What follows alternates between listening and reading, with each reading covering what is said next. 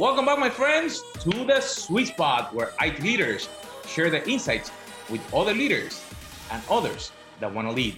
My name is Carlos Vargas. As and every week, I have here my two co-hosts, Howard Holton and Paul Lewis. Hey guys. Hey, there. Today we have an awesome guest with us. We have John Camaccio, and he's a corporate CIO for Teknion Corporation. And I will let him introduce himself. We were talking a little bit, and it's very interesting what his company does. So, John, welcome. Well, thank you, Carlos, and uh, hello, Howard and Paul. It's A pleasure to be here, and I really appreciate the invite. Uh, so, uh, so I work for Teknion Corporation. We are an international manufacturer of high-end office furniture. So we uh, we build to order, engineer to order, all kinds of office furniture products to fill the fine buildings that people work in around the world. Nice. So let's uh let's jump in and talk about what has changed since March 15th. What did you uh, you've got you've had steady state, no change in the business, no change in the model. Clients are the same. That you're you're kind of same old, same old. we only wish, right?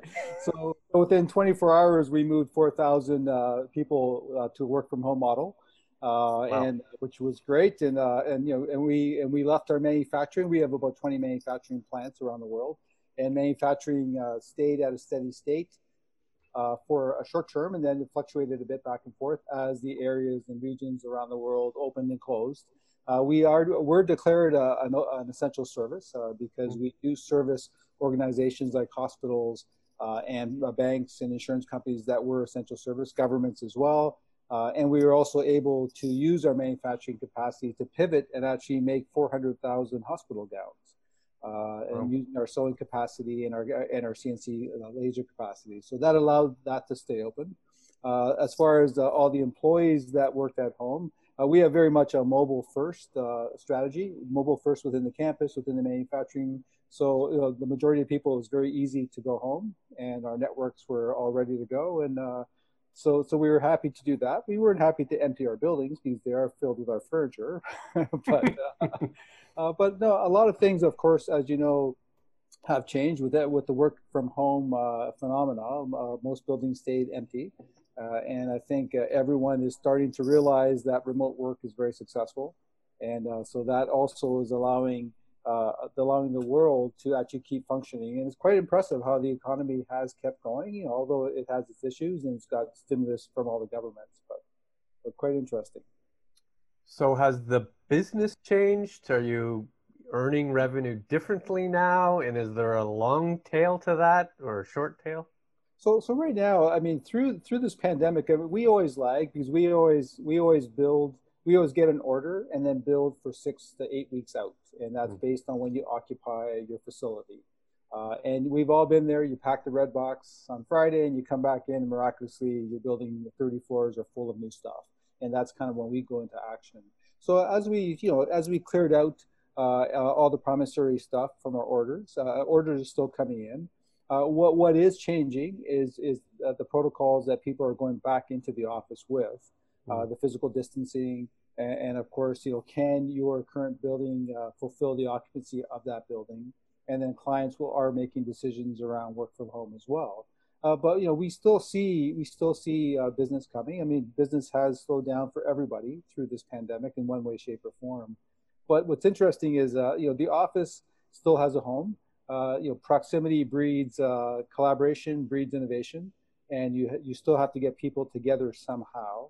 Uh, and without a doubt, I think many companies will take their own uh, their own view of, of how their office, their address will, will show up.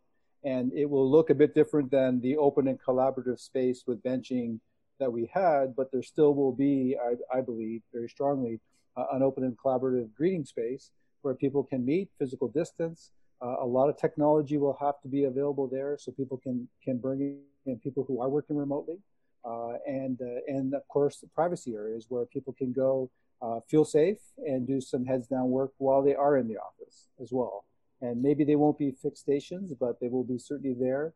Uh, and also the materiality that we people will use will be you know, contagion free or, or deflect contagions or be very, very washable and cleanable uh, because that's going to be part of our rigor as I do every morning since we got back, I have to sanitize my station and then I have to sanitize it before I leave as a protocol that's established today, right? So, so mm. I think it's going to be a, a lot of uh, a lot of adjustments as we go. And how about the? Sorry, go ahead, Harry. Um, so, so that's interesting. Um, how do you see the? Do you see? Do you see us maybe going back to some older materials that we used to use? Do you see more, more um, brass, more materials made with silvers, more materials made with kind of the the natural uh, antibiotic materials? Yeah, I think I think certainly the touch points, Howard, that, that people have door handles, uh, drawers, uh, you know, like you know, areas that are used by multiple people. Uh, the other new materials that you see, I mean, like glass, as we know, is very cleanable. Uh, laminate veneer is very cleanable uh, and and is easy to keep clean. There are we we have we have our own textile business called Luum Textiles, and uh, we may we design and manufacture our own textiles. And those textiles that most people don't know and we really you know and we have to market that uh, is that they're very cleanable. They're washable with soap and water which again kills contagions. They're they're bleachable especially in open areas. Some textiles are very bleachable as well. Uh, and and when you look at the kind of material that you have to start looking at that can be contagion free like the brass can you work that into an office surface? Because at the end of the day we're all sitting here we're, we're working on a surface, and that's what really we have. And then we have a place to sit. And if that service surface can use special material that's cleanable as we provide today and or deflects contagions, I think it'll be a win for everybody. I think it's also going to look really interesting, right? Yes. Um, as we think about new materials, and we think about different materials, and we kind of break out of what our expectation of a workspace is. Um, you know, my my work from home became kind of kind of silly. I was I was traveling all the time, so my office got co-opted, we'll say, and I kind of lost the office. And my first project when I came when when COVID started was I built a, a gaming table for playing tabletop games, right, board games and that sort of stuff, Dungeons and Dragons. Um, and there's a small, very small section that I never ever would have thought could be my desk, but I just needed a place to set up my Zoom and do a thing, and that has now been my desk for the last three months. And it's about 18 inches deep by about two and a half feet wide. Um, I never thought that that would have worked. But the reality of the situation is the more space a lot of us have, myself it definitely included, the more clutter that space acquires. Right. And so what I wonder is as we move forward and as we kind of kind of become more and more and more digital, um, are those the shapes of those things that that are tactile in the office whether that's a home office or a physical office. Do you do you, do you see those kind of maybe changing a little bit? Absolutely right. So so to, to your point, everything has gotten smaller. Just like you find that you only need so much space. So if I look at our education division, where we supply like library carrels for for you know Brown University and, and a bunch of other colleges in the U.S. and universities in Canada, the the library carrel that I went uh, to school with was very large. I have to spread my books out. Uh, the new one is very narrow, very very thin double laminate glass, which is which is uh, fogged in, so you have privacy, but you have sound deadening, and it has a holder for your tablet and or your phone with USB uh, connectors and space mm-hmm. for your laptop. That's it. It's very very small. So you translate that to a bench that people are working, to the social furniture that people are using to collaborate with. It's all quite small, so the footprint has naturally shrunk. So I think that will continue as you get into more privacy, possibly with higher walls uh, for for a, a, surface, so you can create some privacy, a screen or a door behind you. But then when you go to the open collaborative areas, they'll change, you know, in the sense that the people have this well-being when they're outside, even during this pandemic. You're outside, you feel good. So if you if you have a section which is quite large, and you have a, a series of community, what we call community tables, which are are standing standing type tables with lots of uh, power available to them and enough space for people to physical distance and also uh, have their technology on it. And then you start adding video technology. We have a product called Tech Zones, which really is an easel on wheels that's wired mm. that you can drag around and you can pl- all you need is power because the, the screen's Wi-Fi and you can share wirelessly. And now all of a sudden I can bring you in from home. And now I'm sitting at the community table with three or four other people. We're in a wide open area. We all have headsets on, which again will be a technology that we have to start adding to all our AV uh, right. at all our tables. And then all of a sudden, in an open room where I feel safe, I feel well, uh, I can be in the office, collaborate, spend that time. I can move over to a private uh, area. We have phone booths, and really, a phone booth is not a phone at all. It, it, looks like a phone booth. It's sealed. It has its own air circulation, its own power, and it's 100% sound uh, efficient, right? So you can go in, do take the private call, have your laptop sitting there as well, step out of there. So all of a sudden, how you move around and the products that you will be using will be similar to, to what you're describing. They'll be smaller, they'll be private, uh, they'll be cleanable, uh, and they'll be open and airy, so you can feel well. Well, I'd, I'd love to have like a, a standing, um, like a standing desk that that they use in medical practices. You know, big big wheels on it with the the the technology that has a built-in uh, battery, like build it into the to the stand itself. Um, the tabletop is antibacterial. I set my laptop on it. I've got space for a mouse. I can wheel it right up to a window. I can wheel it outside onto the veranda, right? I can do my work from wherever makes logical sense. Um, I can get kind of that motion, the movement, which which I find to be so much better than just a standing desk. Um, at the end of the day, I wheel it right back into some sort of like um, uh, station that that you know just kind of kind of plugs the power in and charges it overnight. The next day I come in, I check on another one, and, and I and I move again. My concern though is, um, my concern really is bad decisions by management, bad decisions by leadership right? Um, if I say, okay, I'm okay with a, uh, I don't know what this would be, 150 square centimeter desk. I don't, you know, I don't, know if that's reasonable, but whatever, right? A very small physical working space. Um, I don't need a lot of space. Next thing I know, I also have no distance. Right. Right. I no longer have like like let's be honest, a cubicle is has almost always been too small we always kind of feel like rats in a cage and and adding high walls doesn't help low walls in a post-COVID world don't help, right? And so my concern kind of is going to the smaller spaces um, does then enable bad decisions by leadership to say, well, now we don't need 240 square foot per employee. Now we can get down to the 120 square foot per employee, right? And and kind of doubling down on on making it worse. Right, right. No, I see. What, I see what you're saying, and I think I think you know it's up to companies like us, you know, who have the the the, the design layout, the concept, the, the flow, uh, and also, you know, one of the big pushes that we do, there's a certification called WELL, uh, as in W-E-L-L, right? And, and so to be well is how much natural light you have, how, how comfortable your station is, the air circulation, you know, plants, uh, you know, et cetera, right? And, and using well uh, will help a lot of companies make better decisions around the workstations and or offices or surfaces people use, right? Uh, and, and I think the idea that the physical distancing will naturally create uh, your pod, so to speak, right? And, and what will it look like? Uh, because again, having cubicles, you know, they might have high walls, but you know, you still might not feel that you want a cubicle. You might want an isolated pod, and, and you still need that space. Uh, and I think the other idea becomes, well, like, am I working with a little bit of space? And all of a sudden now, do I need a lot of space? We all have that Thanksgiving dining room table, right? Which we use for four people all year. And all of a sudden, sitting 16 people because we have all these these very interesting wood inserts that we paid for and we've been storing in our furnace room. So you start thinking that's a possibility. The battery side is a very interesting concept because you know we talk a lot to people who who want uh, exactly that a battery operated desk right? And, and if you think of military field hospitals where they set up and they have batteries which are very very well contained safe and of course, they cannot emit any resistance to anything. So you mm-hmm. think of a building, you know, a Wi-Fi is everywhere, so that has to be sealed. And you think of an e-bike where the battery slides in and out conceptually, and then you can dock that battery and take another battery to use. Um, you know, it's a great story for movability, especially with uh, the you know the gurney style that you talked about. You can just mm-hmm. picture it the gurney pushing around, right?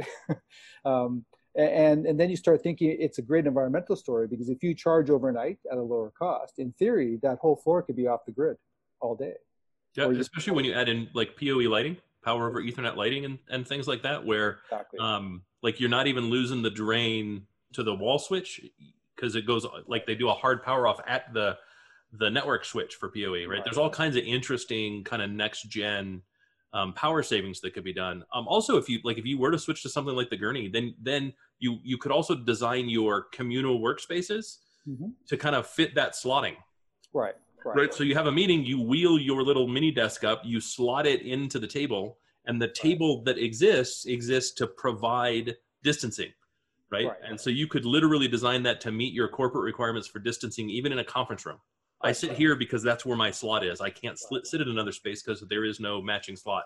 Right. So, It'd so I think, really I think those innovations, that's what you're going to start seeing is how do, how do I create my own safe space, have it to be flexible enough for what I need, but also allow me to physically distance and, and know what that means. And if you attach that gurney to your belt, Howard, it can come with you, right? It's behind you. It's constantly trailing you. I'm well, now of if I attach it to my belt, it's got to have a batarang. yeah, yeah. Like I'll need to have I'll need to have like a grappling hook gun or something. Like, Paul, I'm thinking of that that suitcase in the airport that follows you when you're walking around. That'd be awesome. I'm thinking of that uh, on, on Howard's desk as he's walking around. His desk is following him, right? no, you'd have you'd have like 17 people yelling at it. No, I'm going to lunch. Stop. No, I just, I just need a bathroom break. What is wrong with you? it's the elevator you got to worry about. That's right. True. You have a a very needy work surface. So let's let's shift to uh, let's shift to your team and leadership. So we've had lots of conversation with CIOs that have really said this last quarter has highlighted, or the opposite of highlighted, uh, their leaders in the team, their managers in the team, on who actually can lead in a sort of federated state, right? Who Right. these are the people who you know are used to managing by walking around and managing by you know micro transactions and it's just not as effective here right it's a federated delegated world did you, did you actually see that too is that Yeah, I think we, we saw a bit of it. Uh, you know, we, we have a dispersed team anyway. Like we we have people in the U.S. and we have people you know in other locations, uh, and we we have a small contingent overseas in, in Malaysia as well. So so the, the way we, we we do a lot of touch points uh, through the day anyway. So what we added when we, everyone was at home, of course, is yeah, a morning touch point, touch uh, and an afternoon touch point. Uh, with with myself invited as optional, so I could I could photobomb it at any point to make sure every, everybody's okay, right? right Uh, and I think what happened is that having those touch points just gave everyone that connection they needed. Uh, and, and again, I think you know it was very important to talk to the management team to say you know th- you have to lead because people have not only a lot of work to do, but they have high stress, high anxiety about what the situation is, other Mhm. family members.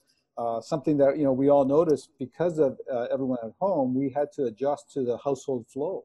Like the Right. household has a flow that, that none of us realize because we're not there. You get you get home all of a sudden the flow happened. That flow happened during the day when there's kids at home doing e-learning uh, for school. There may be uh, uh, elderly parents living with you. Uh, there's demand. So so i think by adjusting to that, that having that empathy and adjusting to the household flow helped a lot. And i think the leaders initially the first two weeks overcompensated with touch points to the point where even the staff said okay uncle like enough. Right? You know can we do the morning and afternoon? We don't need the noon right? And then can we spit uh, can we skip the morning one uh, every second day? And and but i think everyone was very conscientious about being that way. Uh, and i think uh, like it like application developers uh, you know like our, our devops group infrastructure network they're not necessarily management by walking around as much so i think within uh, the the, C, the cio community and and my divisions it's a lot easier to create those touch points uh, I think from a sales perspective, that was difficult. Uh, you know, because the sales perspective and uh, like a chief sales officer really Right. does the walking around, visiting the divisions, you know, doing the, the you know the rallies and doing the discussions. That would have been very difficult, I think. and did are you finding that you might now have you know thousand cultures instead of one culture because everybody gets to sort of create their own flexibility create their own availability create their own time create their own whatever working norm Yeah, I think I think that uh, maintaining that culture, I think, uh, is is a lot easier when you're in a building. And I do agree with what you're saying. It's it's easier to make adjustments when you are working remote, because everyone, especially during this time, everyone's trying to compensate and help everyone. Uh, so I think you know we, we still have to find a way to to create that culture, and and I think you know that like, companies have to be uh, agile and culture is a big part of that agility. And I think that's still going to be something that we definitely have to work on. And I think most companies have to work on as well. You're, if I were to kind of take what you said along with kind of what we've been hearing for the past few months and and distill it uh, down to just two points, Um, I, I think those two points really sound to me like uh, the most important things leaders can do are be empathetic and really work towards defining and maintaining your culture. Right. Right. That's well put. I, I would agree. Uh, because the empathy, although I think in, in the office people are empathetic, uh, but when you're working remote and you're actually in the person's situation a bit more, so you, you learn a lot more about people's situations. So I think having that empathy uh, really, really helps, right? Uh, and I think if you're not, if you're going to be command and control with a remote workforce, you won't be successful, in my opinion. I, I don't know that you were successful command and control with an in-person workforce. I just think it gets exacerbated when we become remote, right? Yes, yeah. Um, in all honesty, um, human beings have evolved a very specific way, right? Um, and what we determine to be real is set by the limitations of hunter gatherers. How many people could maximum how we how many people could we maximally sustain within a hunter gatherer community? And it was not a lot. Um, there was a study done some years ago on um, do we human beings, modern humans, see people as people? And that sounds like a strange thing, um, but the net result of the the test was we see about 100 people a day as people. After that, we can no longer kind of see them as people anymore. It's just, it becomes too much to our psyche. And so we start looking at them as non human beings. I don't mean that to sound like we become callous because that's not really what it is. It's just we stop seeing them as individual humans. We start seeing them as another living entity, but not actually humans. Um, and then that becomes even worse when they're not physically there. They're not physically in front of you. They're not physically present. Right. Um, it's easy in the office because you don't generally interact with more than 100 people in the office. You don't, you know, by the time you get home, you probably haven't hit your 100 person limit. Um, and so you see them as people, you react to them as people, you interact with them as people. But when you put a screen in between them, when it's just a phone, when it's just an email, when it's just text, all of that becomes harder and harder and harder. And it's almost the subconscious mind versus the conscious mind. You kind of have to slide some of that into your empathy bucket because empathy is a very conscious thing. You have to kind of slide into the stuff that I would allow to not be empathetic because my my subconscious mind just kind of takes over and goes, well, that's not quite human, right? It doesn't deserve the same attention. You kind of have to slide over a little bit more extra empathy. Like you have to put a little couple couple extra teaspoons, tablespoons, cups, or buckets full, depending on you know how your natural empathy bucket sits. Yeah. Um, and really kind of focus on what are the extra steps I need to take to ensure that morale is good. Right. right? What are the extra steps right. I need to take to ensure that that everyone understands that that they are not a machine, that they are in fact a human, and I see them that way, I acknowledge them that way, and I acknowledge that they're all different. Right. Right. And, I think uh, you know that's an interesting point, Howard, because uh, I think what it leads to. I'm not sure if you guys uh, have read the book Radical Candor by Kim Scott. Uh, it, it's a very, it's a fantastic book, and Kim worked with Google and Apple and, and, a few other tech companies in Silicon Valley. And especially when you're dealing with uh, technology individuals in particular, who in some cases aren't maybe as communicative as they as you would like them to be, uh, and, and it kind of drives that, you know, that you you show that you care, but you also have to be honest with them, right? And part of being empathetic is to being honest with people. And when when people are remote it's hard to read the body language uh, on video all the time right? You know because and, and, you don't see them until they're on video. When when they're in the office you walk by their station you, you run into them and you can see how people are feeling right? Mm-hmm. uh, but you know, radical candor is quite interesting which creates this ability that you have to communicate more uh, with people in general. But when you're remote you have to really communicate more. And that's some of the stuff that you know my team and i talked about you know, if there were any issues that we saw, well, have you had a, a good discussion? And it's not a discussion to upset them, but it's just being straight and being honest. Uh, because at the end of the day, we still have a job to get done. Uh, uh, and I always think of my kids when they were teenagers, or you know, in their 30s now. But you know, when they were teenagers, they kept on you know calling me a benevolent dictator, and I took that as a compliment, right? Because you know, you know, like I was fair, but at the end of the day, like Dad still has to make a call, right? That's right. Still my money. Right. So as an executive, you still have to make a call, uh, but you have to have to certainly be empathetic and understand. And having radical candor with people really drives that. And and if you haven't read the book, honestly, it breaks it down to four areas. And again, when you look at those four areas, you see yourself in those areas, or, or you see some of the people you know, including maybe your your partner, wife, etc. Right? That you have to be careful not to execute uh, business-like things at, at home, right? Right. but but I think communication has had to be picked up during this remote time, without a doubt, because it's really good to be on when you're on video. And I've never seen I've never seen people look so good, you know, in, in our teams, right? Because they're on. They're I'm getting on video. You know, I better I better put a shirt with a collar on, right, or something. It's it's kind of interesting how people react that way because they see all the, the tiles, right? So it's it's it's interesting. You bring something up, and it reminds me um, of the great lie of video. Right. Um, again, it goes back to kind of how we evolved, and and we we have active communication, passive communication. I'm not going to get all into that, but but we confuse video as reality. Right. Our brains haven't evolved to the point where video is seen as fake. right. Right. And so we see video and we think reality, right? So I- I'm going to use a, uh, it's not meant to be political, so don't take it that way, but we see videos of police shootings. And we go, we now have all of the evidence necessary to make a judgment. That's the process that goes through your head. And you make a judgment only to find out later there was something that happened off camera that affected the that particular action, that particular result, that particular situation. And then you have to kind of backtrack in your own mind and go, oh, well, wait, that didn't happen but we do it on video this way all the time. The stakes are infinitely lower. But at the same time, right, we look at each other and we go, oh, well, we're in person now, Right. right? Our brains go, we're in person now. Right. But what our brains don't seem to understand is there are zero micro expressions contained on video. And so much information is delivered that way. And so what our brain does, our brain's not smart. Like we might think it is, but it's not actually smart. Um, and so our brain goes, I'm required to see micro expressions, so I'm just going to fill it in. And where it's missing, it just doesn't happen. Right. But micro expressions happen in hundredths of a second, and video is done in 30 frames a second or 60 frames a second. Right. So it's right. nearly impossible to capture, anyways, right? Exactly right, and and sometimes it's recorded, so you can go back and look at it. You know, did I say something wrong there? I, I worry about that, right? I worry about people going, "Gee, did, you know, let's go back to the recording of the meeting. Did I say something wrong?" Right? It's uh, Yep. it's interesting, and I'd like to ask you guys a question. Have you seen demand for a video off meeting where people say, "Turn your camera off," so you can have a meeting just for, almost like a conference call, right?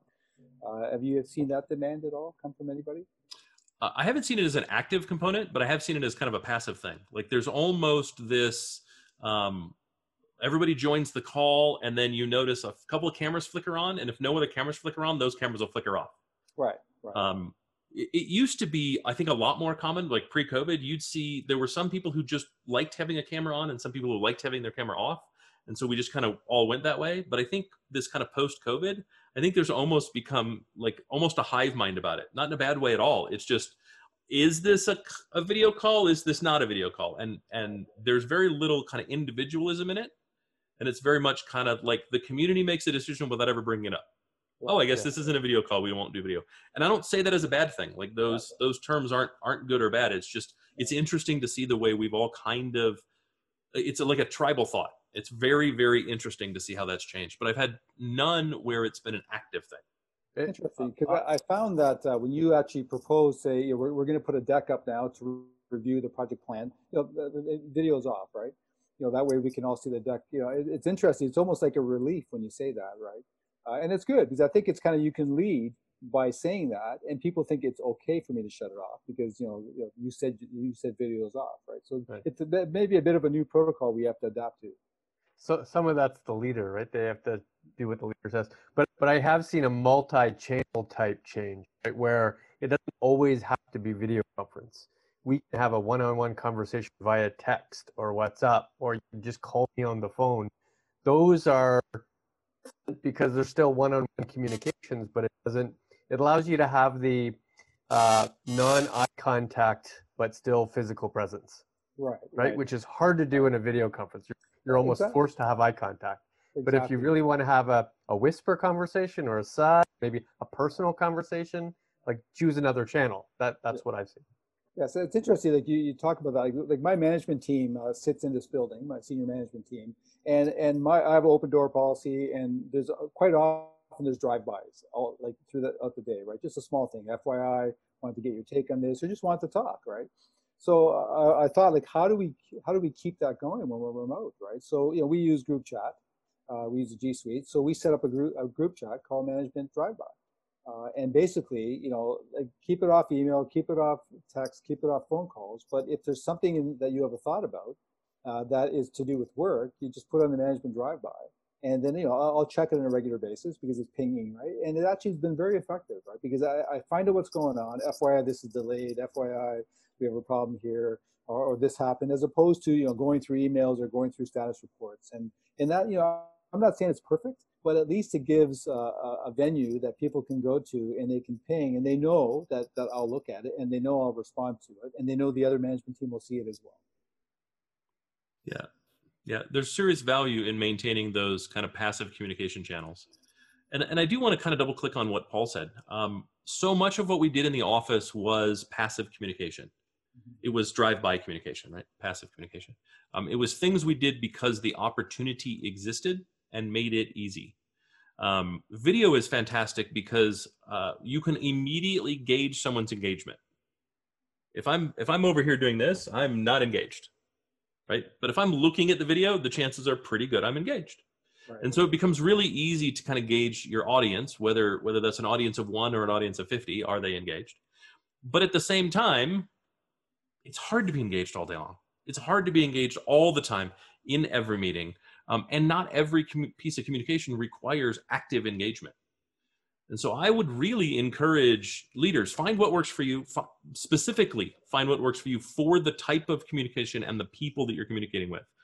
Right? If you're communicating with an individual like me, I prefer text. That is my favorite way to communicate one on one. I don't like text chat. I would prefer a Slack channel like Slack channel works, right? Yeah. If it's yeah, something that's going to kind of be ongoing passive communication. Right. Um, but at the same time, recognize that uh, if if you're adding a Slack channel, if you're adding a chat channel, that's probably one of 25. Yes. Because now all of our friends that don't meet, they all want a Slack channel, or they want a Discord channel, or they want a, a Facebook Messenger group, right? right. and and then you really have to concentrate on like you almost have to be firmer on the mission. Yes. Is this just a, a like a a random conversation channel where you can hop in and hop out like like water cooler chat does this or does this have a purpose.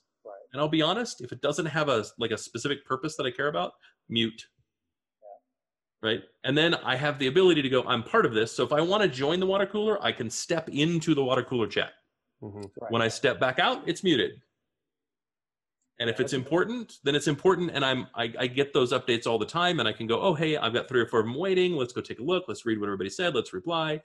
Um, but I think I think you really have to kind of think about the purpose for that and go, does this have a purpose? What is the purpose, and how do I make sure that I'm following the purpose? I, I'm you know I'm doing my part as it were. Right, right, absolutely. Good. Let's uh we still we have five minutes ish. Let's double click on IT, like specifically for you, John uh, did you, you know, in January 2020, you had a plan for for 2020, right? Assuming. Right. Yes. uh, you had a list of projects. You know, you had 200 projects you had to deliver on. You had KPIs that you thought were important. You had a capital budget that you thought you were going to spend on. Right. Has it changed, or are you generally going to implement the things you're going to go to, or did you have what we refer to as a sort of a digital transformation pivot based on things that have happened? Uh, I now have a new set of projects, or at least you know, a few more projects to now deliver on in a much different timeline. Where I might have had six months, I now have three weeks. Is right. that did, you, did, any of that occur for yeah. you? Well, absolutely. So, so we we had our core digital transformation projects that really are, are the fundamental to move forward the organization, right? So you know, so we, we've been doing digital transformation steadily and, and very hard uh, since 2009 into the cloud. So so during the pandemic, so at the end of March, like we all we all departed departed the office on March 16th. Uh, that was a Monday. Uh, that Sunday night, everyone rolled out on the 15th. Uh, we went live with our, our cloud-based uh, worldwide warehouse management system the 31st uh, of March on target because it was scheduled. And, and again, business as usual, right? Uh, and then and then we we actually moved our two. Let we did a lift and shift of our two legacy systems that remain. I always laugh because it's good to have a legacy, but it's not good to have legacy systems, right? You know, it's kind of an odd, odd thing in life these days. Uh, and so we did a lift and shift uh, to a private cloud. So it became our, it's our hybrid, our hybrid private cloud, working on some very cool technology. We did that lift and shift April 6th, hmm. uh, on time and on target as as we have to finish doing. And then we had a series of other projects that were driven around uh, revenue and our distribution channel, uh, as far as uh, as uh, ways to communicate uh, special designs and special engineering requirements, because we build an engineer to order, and and we we started going live with those. So, so those stayed because those those are fundamentally long term the core of our business, right. and then a series of manufacturing upgrades as well. Salesforce Lightning went live as well April 1st. Uh, the mobile's going live in a few weeks. It goes on and on, right? So then the pivot came when, when we started looking at uh, the remaining part of our fiscal year and, and, what do we have to change around efficiency effectiveness. So a lot of RPA projects uh, got pulled forward. Mm-hmm. Uh, and some of the RPA projects have maybe a longer timeline around them because now people are at home. And if RPA involved digitizing some manual processes, we, because we all have them, right? You know, we all sure. pretend we don't, but we all still have. Who's all that? Who's that person pushing all that paper around? That's right. You wouldn't have printers if you didn't have a recorder to digitize. Exactly right. So, so we put we pull those RPA projects ahead. Uh, we look, you know, we, we, we have a very uh, touch, like a very touch kind of culture around. We want to greet our guests uh, we want to have the person who, who's got them greeting them, and it, it, becomes a bit complicated. And you know, we've always wanted to put a better lobby system in, where people pre-register, and now the opportunity arose because it can be touchless now as well. So that that gets advanced. And then I think anything really to do with uh, e-commerce. Uh, so we have an e-commerce store that I that I passed off to uh, Carlos because only he will get the special discount, right, Carlos? um, but you know, and that's designed really for um, for people to know our product and go. But our, our customers certainly need work from home products for for their employees because those that are committing to a longer term than just what we are today are thinking, well, I'm going to make sure that person is comfortable, has the right tools, not only uh, the proper laptops and technology, but also the proper surface and a proper chair to sit in, right? So, so we, you know, we've been pivoting to, you know, what I would say is B to B to C because we're really selling business to business, but the end consumer is going to receive that at their home. So we're used to shipping 35 containers full of furniture to a massive office tower and staging and gating that up through the uh, elevators to install as we go because we, we don't have an assembly line. Our assembly line is your floor that you sit on at your office, right? So it creates a, very complex assembly line. That's a different story we can talk about, but but now we have to we have to pivot to that, and, and it's actually quite a good service to provide you know whatever your standards are for your company and the kind of seating that you had and the kind of surface you had in a work from home setting. And our designs have, uh, as we call it, a resimercial look. And you'll see if you look at teknion.com, our website, our furniture has very much a residential feel and soft finishes and natural finishes and, and, and very sleekly designed that can easily fit in your home. Um, so, so that whole pivot to, to B2B to C is necessary to help service our clients, right? Mm. And, and, that's really, and that's been going very successfully. Uh, and it, and it's quite easy with today's cloud technology, right? You know, we, you know, we use a, a cloud-based store already, and uh, you know, shopping cart to shopping cart, and as long as you have someone to broker the, the transaction for you, it's so that you don't have to worry about PCI and all that good stuff. So that's definitely one pivot. I think the other pivot is is around automation in the factory. Like we have a lot of automation in the factory, which uh, and you guys sell automation. You guys know this better than I in some cases. And that mm-hmm. automation actually provides natural physical distancing as well, right? Because of its sheer size. So now you sit back and say, do you start pulling forward some of that automation because you're going to need more physical distancing in these areas as well. And, and then of course, you know the challenges around uh, distribution, loading container trucks uh, you know, packaging and having stuff that's heavy that you need either the right technology to lift it and, and move it, and, and, or if two people have to have to actually move it because it's a, of a sensitive nature that the product, then how do you have technology to help them lift it as well? So some of those areas have shifted very much. And then, of course, you know, we all have to think about liquidity and cash, right? So we all have to find, you know, better ways. Uh, so we have to optimize digital payments and I think I think optimizing digital payments, which is both pay and receive. Um, I think a lot of companies do it very well. Some companies do it 50-50 maybe, and I think the whole idea to improve and optimize digital payments is really key. Uh, and then the other part, of course, our networks are quite robust, and we're quite proud what happened as we went as we rolled out. But what's next? If we're going to keep people who have more demands, uh, from their home office, and they need better cloud, uh, better cloud access engineering, for example, than, than what we have. uh, then that's another pivot that we have to look at to, to make sure that whoever does remain remote will have will be able to work just as effectively. Awesome.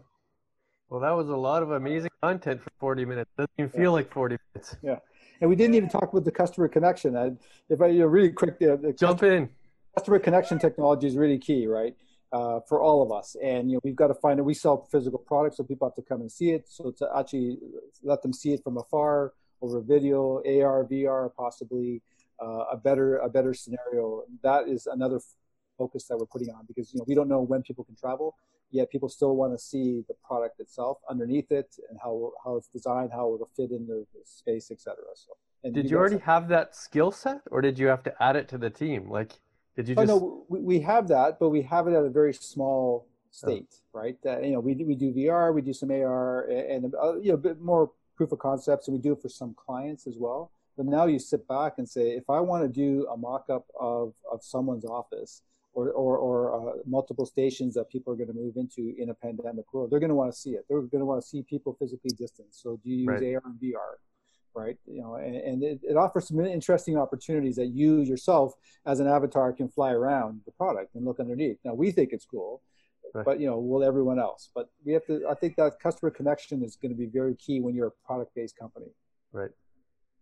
Awesome, Carlos. So, John, uh, we get a lot of leaders in our podcast.